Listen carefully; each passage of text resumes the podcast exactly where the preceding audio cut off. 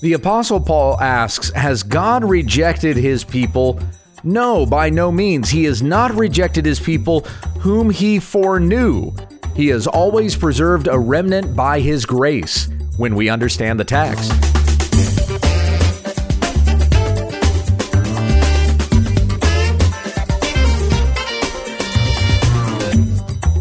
You're listening to When We Understand the Text, committed to sound teaching of the Word of God. For questions and comments, email whenweunderstandthetext at gmail.com. And don't forget our website, www.utt.com. Here's our host, Pastor Gabe. Thank you, Becky. Well, in our study of the book of Romans, we are on to a new chapter this week, chapter 11. If you want to open up your Bible and join with me there, I'll begin by reading verses 1 through 10. The Apostle Paul wrote to the church in Rome I ask then, has God rejected his people? By no means, for I myself am an Israelite, a descendant of Abraham, a member of the tribe of Benjamin. God has not rejected his people whom he foreknew. Do you not know what the scripture says of Elijah, how he appeals to God against Israel? Lord, they have killed your prophets, they have demolished your altars, and I alone am left, and they seek my life. But what is God's reply to him? I have kept for myself 7,000 men who have not bowed the knee to Baal. So too at the present time there is a remnant chosen by grace. But if it is by grace, it is no longer on the basis of works. Otherwise, grace would no longer be grace. What then? Israel failed to obtain what it was seeking. The elect obtained it, but the rest were hardened. As it is written, God gave them a spirit of stupor, eyes that would not see, and ears that would not hear, down to this very day. And David says, Let their table become a snare and a trap, a stumbling block and a retribution for them. Let their eyes be darkened, so that they cannot see, and bend their backs forever. A few years ago, I had a friend of mine who was a minister in another church here in our community, and he was taking his congregation through Romans. He told me about this one day, and so I went on his website to look and see some of the sermons that he was preaching. And, uh, and there were gaps. So it wasn't a truly expository preaching of of the book of Romans since there were parts that he was skipping. And I asked him why and I don't remember what his answer was. He had not yet gotten to Romans 9 and I said are you going to skip that? I mean that's pretty controversial. He tend to lean toward the more reformed side of things and he said no we're planning on going through Romans 9. Well that day finally came and I pulled up the website to listen to some of those sermons in Romans 9 and I was surprised to find that there was not a series of sermons in Romans 9. He had covered Romans 9, 10, and 11 in a single sermon. and I confronted him about that, like ribbingly. I said, Oh, you joker, you are such a coward. you, you did not want to do Romans 9 and face the heat that would come from teaching on the doctrine of election in Romans 9. But at the same time, he was also kind of onto something because Romans 9, 10, and 11 do go together. There is a certain context that is being covered by these three chapters. Notice how Paul shifted gears when we went into Romans 9 and what he says here at the start of the chapter. I am speaking the truth in Christ. I am not lying. My conscience bears me witness in the Holy Spirit that I have great sorrow and unceasing anguish in my heart. For I could wish that I myself were accursed and cut off from Christ for the sake of my brothers, my kinsmen, according to the flesh. They are the Israelites. To them belong the adoption, the glory, the covenants, the giving of the law, the worship, the promises. To them belong the patriarchs, and from their race, according to the flesh, is the Christ, who is God over all blessed forever. Amen. And then verse 6 But it is not as though the word of God has failed. For the question would arise here was God unfaithful to his promise to his people, given that the Israelites are not following Jesus? Most of the Jews are rejecting the Christ and therefore will go to their own destruction if they do not follow the Son of God. So, all of these promises that God made to Israel, uh, is he powerless to fulfill those promises, given that the Jews do not believe in Jesus? And we've come back to this concept through chapter 10 And now, starting off here in chapter 11, we have the question asked more directly. I ask then, has God rejected his people? They didn't believe in Jesus. They are cast out from his presence. At the final judgment, they will not enter the kingdom of God. So, has God forgotten them? All these promises he gave to them. He rescued them out of slavery he gave them the promised land. He exiled them because of their sin to a foreign enemy, but then he rescued them out of the hands of, of their captors and he gave them back the promised land. They rebuilt the temple. The, t- the temple would become even larger than it was under Solomon when you get to Herod's temple. So, as God restored his people, but now he's rejecting his people, they don't believe in the Christ. Was God powerless to save? He couldn't keep his promise. And Paul responds to this with that uh, that phrase we've seen come up over and over again in Romans when he responds to questions of this kind. My genoito in the Greek, by no means. No, no, a thousand times no. Has God rejected his people? No. And then what's the example that Paul gives as to how God has been faithful to the Jews? Himself. For I myself am an Israelite, a descendant of Abraham, a member of the tribe of Benjamin. Not just an Israelite, but he can even name the tribe that he is descended from. So he's not he's not just a Jew because he joined the party. He's a Jew by birth, a member of the tribe of Benjamin. Therefore, if Paul has been saved, well surely God has received his people. The Jews have not been utterly rejected. It's not like everybody who is a Jew is now cast from the presence of God. But God has shown how he means to reconcile both Jews and Gentiles to himself through the person and work of Jesus Christ. By faith in Jesus, we are saved. And Paul, especially as an insolent opponent, which he once was, putting the church of Jesus Christ to persecution, God has rescued him and given him faith. And now, as a follower of Jesus, Paul is a member of that kingdom. He is a recipient of the promises that are given in Christ. So, therefore, you wouldn't be able to say, you can't make the argument that God has rejected his people, for Paul is a Jew and he is a Christian. Verse 2 God has not rejected his people and then notice the caveat here whom he foreknew. Because once again, going back to the argument that he laid out in Romans chapter 9, not everyone who is descended from Israel belongs to Israel. That was in verse 6. And not all are children of Abraham because they are his offspring, but through Isaac shall your offspring be named. You had two sons from Abraham, Isaac and Ishmael. Which ones are considered, or, or from which line was the children of promise. That was Isaac. Those who are descended from Ishmael, they're not considered Jews.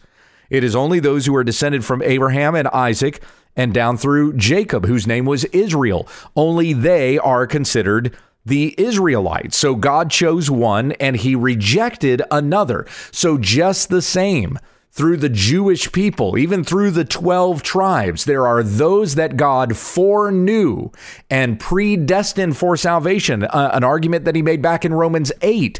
Those whom he foreknew, he predestined to be conformed to the image of his son.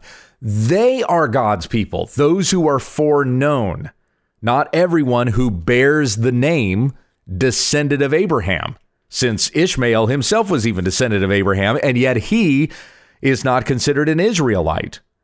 Paul himself is descended from Abraham, a member of the tribe of Benjamin, and an example of how God has not rejected his people, specifically those whom he foreknew. And Paul even says this of himself. It's part of his own testimony in Galatians chapter 1. Verse 15, he says, But when he who had set me apart before I was born, and who called me by his grace was pleased to reveal his son to me in order that I might preach him among the Gentiles. So part of Paul's testimony here is that I was foreknown. I'm not saved just because I'm a Jew. I am saved because I was foreknown by God, and He showed me grace, though I was an insolent opponent against those who were followers of His Son, Jesus Christ. God has not rejected His people whom He foreknew. And then he goes on to give another example. He's given himself as an example. Then he references Elijah. Do you not know what the scripture says of Elijah, the prophet? How he appeals to God against Israel. So, so Elijah's appeal is against Israel. What's Paul's appeal been? His appeal has been for Israel. I would give myself for my brothers, the Israelites, if it meant that, that, that they could be saved. If I could go to hell for them, so it meant their salvation, I would do it. That was what he said in the in the sorrow and anguish of his heart back at the start of Romans chapter 9. So he speaks of himself as one who appeals for Israel. Elijah appealed against them. He appeals to God against Israel. Verse 3 Lord, they have killed your prophets, they have demolished your altars, and I alone am left, and they seek my life. So Elijah, in calling out to God for deliverance, is essentially saying, Would you wipe these guys out, please, so that I don't die? because they're all seeking my life. Uh, including the, the king of Israel, the king of Samaria, the northern kingdom. Ahab was his name, and his wife, who was uh, a pagan priestess, was uh, was Jezebel. She who had introduced Baal worship into Israel, had built temples unto Baal, and she established the Baal priesthood. That was all from Jezebel, who was a foreigner. She herself was not an Israelite. And yet, all these people among Israel who were trying to put Elijah to death, to save his own life, he asked that God would deliver him from their hand, even. Uh, even destroying them. But what does God say? Verse 4 What is God's reply to Elijah? I have kept for myself 7,000 men who have not bowed the knee to Baal. So Elijah is crying and complaining, and even kind of in his pity parties, even boasting in himself. I'm the only one left. I'm the only faithful man in all of Israel. They've all turned against you. They've all turned against me. They want to put me to death. And what's God's reply to him? Oh, Elijah, psh, straighten up, quit your belly aching. I have kept for myself 7,000 men. There are 7,000 who have not bowed the knee to Baal. Now, on the outset, that seems like a, a, large number. I remember reading this to my kids and my oldest daughter going, wow, 7,000. But I had to remind her and I had to, to keep this in perspective for her how many were in Israel at that time. Well over a million people, and yet only 7,000 had not bowed the knee to Baal. So it was to put Elijah to shame. He was most certainly not the only one. There were 7,000 persons whom God had reserved for himself. He kept their knees from bowing to Baal. These persons whom he has preserved.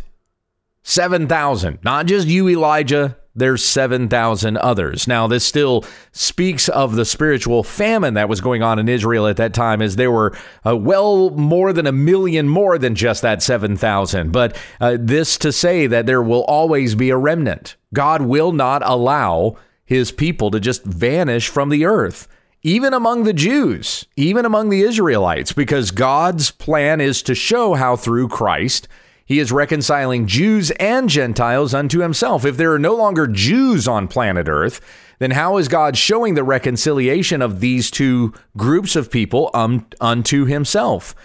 So here Paul says re- regarding the Israelites, so too at the present time, there is a remnant chosen by grace. So there are Jews who believe in God, who are preserved unto him. Though there was a time in Jewish history when the Israelites were bowing to Baal by the tens of thousands, the hundreds of thousands, by the millions, yet God had preserved for himself 7,000 whom he would not allow to bow the knee to Baal. So, too, at the present time, Paul says there is a remnant. It's not a lot, it's not the majority, but there is a remnant chosen by grace. It's not by anyone's work, it's God's work. If it is by grace, Paul says, it is no longer on the basis of works. Otherwise, grace would no longer be grace. If our salvation, if our favor with God, if our fellowship with God is based on anything that we have done, we did it in order to get here, then God's not showing any grace to us. It's based on our works. It's not based on God's grace. If we do something and our work obligates God to have to give us something, then there's not grace there. grace is unmerited favor. It means you can't do anything to earn it. In the case of our position with God, uh, as Dr. Albert Mohler has said, grace is demerited favor because what we have earned from God is death, is destruction. It's not just that we're separated from God and and hey, we call him up and he doesn't answer the phone. it's it's that because of our sin and our rebellion against God, what we deserve is to be cast from his presence forever into the fires of destruction that he's prepared for the devil and his angels. We deserve to be cast into that pit with them. And yet, God doesn't give us what we deserve. He gives us what we don't deserve His love, His favor, His forever kingdom, eternal life with Him in glory. God extends these things to us forgiveness of sins and and making us fellow heirs with Christ through faith in Jesus. Therefore, grace is demerited favor since we deserve death, but God shows us love. And if that love that he shows us was was because we were inherently deserving of it, like you know, you're a, you're an image bearer of God, so God can't help but love you. So if you were inherently deserving of that love, then it wouldn't be grace because God would be bound. He would he would be required. he would be obligated to have to love you which is why it's so key as we read back in Romans chapter 3 to understand that we have become worthless. Together we have become worthless. We were made in God's image, yes. We were made to image God. We were made to worship God and be a reflection of his righteousness and holiness. Animals cannot willingly worship God, but mankind, made in the image of God, can do that and yet, what did we do? We went our own way. We glorified ourselves instead of glorifying God. So we take, uh, we took that which was made in God's image and we glorified ourselves with it instead of God and blasphemed Him. Therefore, what we deserve because we have made ourselves worthless is destruction. God has no obligation to give you anything, to show you love, to give you affection, to make sure that you feel good today. God is not under any obligation to provide you with any of that, which is what makes God's love for you that much greater because you know what you deserve is the wrath of God, and yet He gives you love through his son Jesus Christ. This is grace. It's because God has chosen to do it, not because you are deserving of it, not because you're inherently deserving of receiving the love of God, and not because you did anything to therefore receive the love of God. I worked hard for this, and so I've tied God's hands. He has to love me. Well, Paul's going to respond to that later on in Romans chapter 11 where it says, Who has given a gift to him that he might be repaid? Verse 35. You've not given anything to God that obligates God to have you, to, to give you anything in return. God shows his love for us by his grace. We are chosen by God by his grace. We don't deserve it. We did nothing to earn it. God does it because he's gracious, because he wants to. It's all by the, the praise of his glorious grace, as Paul puts it in Romans chapter 1. He says in verse 6 here, if it is by grace, it is no longer on the basis of works. Otherwise, grace would no longer be grace. If you had to do something to earn it, then it wouldn't be grace. It wouldn't be demerited favor, it would be merited favor. And so then Paul goes on from here, verse 7, to say, What then? Israel failed to obtain what it was seeking. The elect obtained it. So there were people of Israel that did obtain this favor from God. The elect obtained it, those whom God foreknew. But the rest, the great majority of Jews, were hardened. Again, as Paul said back in Romans 9, he has mercy on whomever he wills, and he hardens whomever he wills.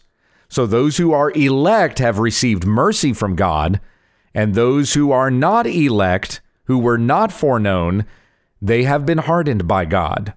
The elect obtained it, but the rest were hardened. Verse 8 As it is written, God gave them a spirit of stupor, eyes that would not see, and ears that would not hear, down to this very day. And David says, Let their table become a snare and a trap, a stumbling block and a retribution for them. Let their eyes be darkened so that they cannot see, and bend their backs forever. And both of these references from Isaiah 29:10 and from Psalm 69 22 and 23, respectively. Paul making references to these Old Testament texts to show this was prophesied. This was talked about in the Old Testament. This is not new doctrine. It's not something that Paul is introducing that has never been present in the scriptures before. There were those who were going to be hardened, who would have a spirit of stupor down to this very day. And there would be those whose table Though they had dined at a place where they were once welcomed by God, that table has become a stumbling block and a retribution for them. Their eyes are darkened that they cannot see that Jesus is the Christ. And there are so many who are this way.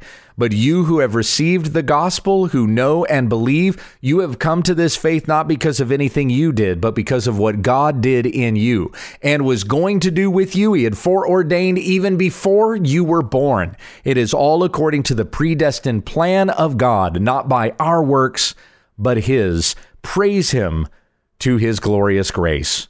Let's conclude with prayer. Heavenly Father, I pray that we not be boastful in ourselves, walking around proud of this faith that we have as though we did anything to earn it, but we believe because you are the one that acted when we were on our way to destruction.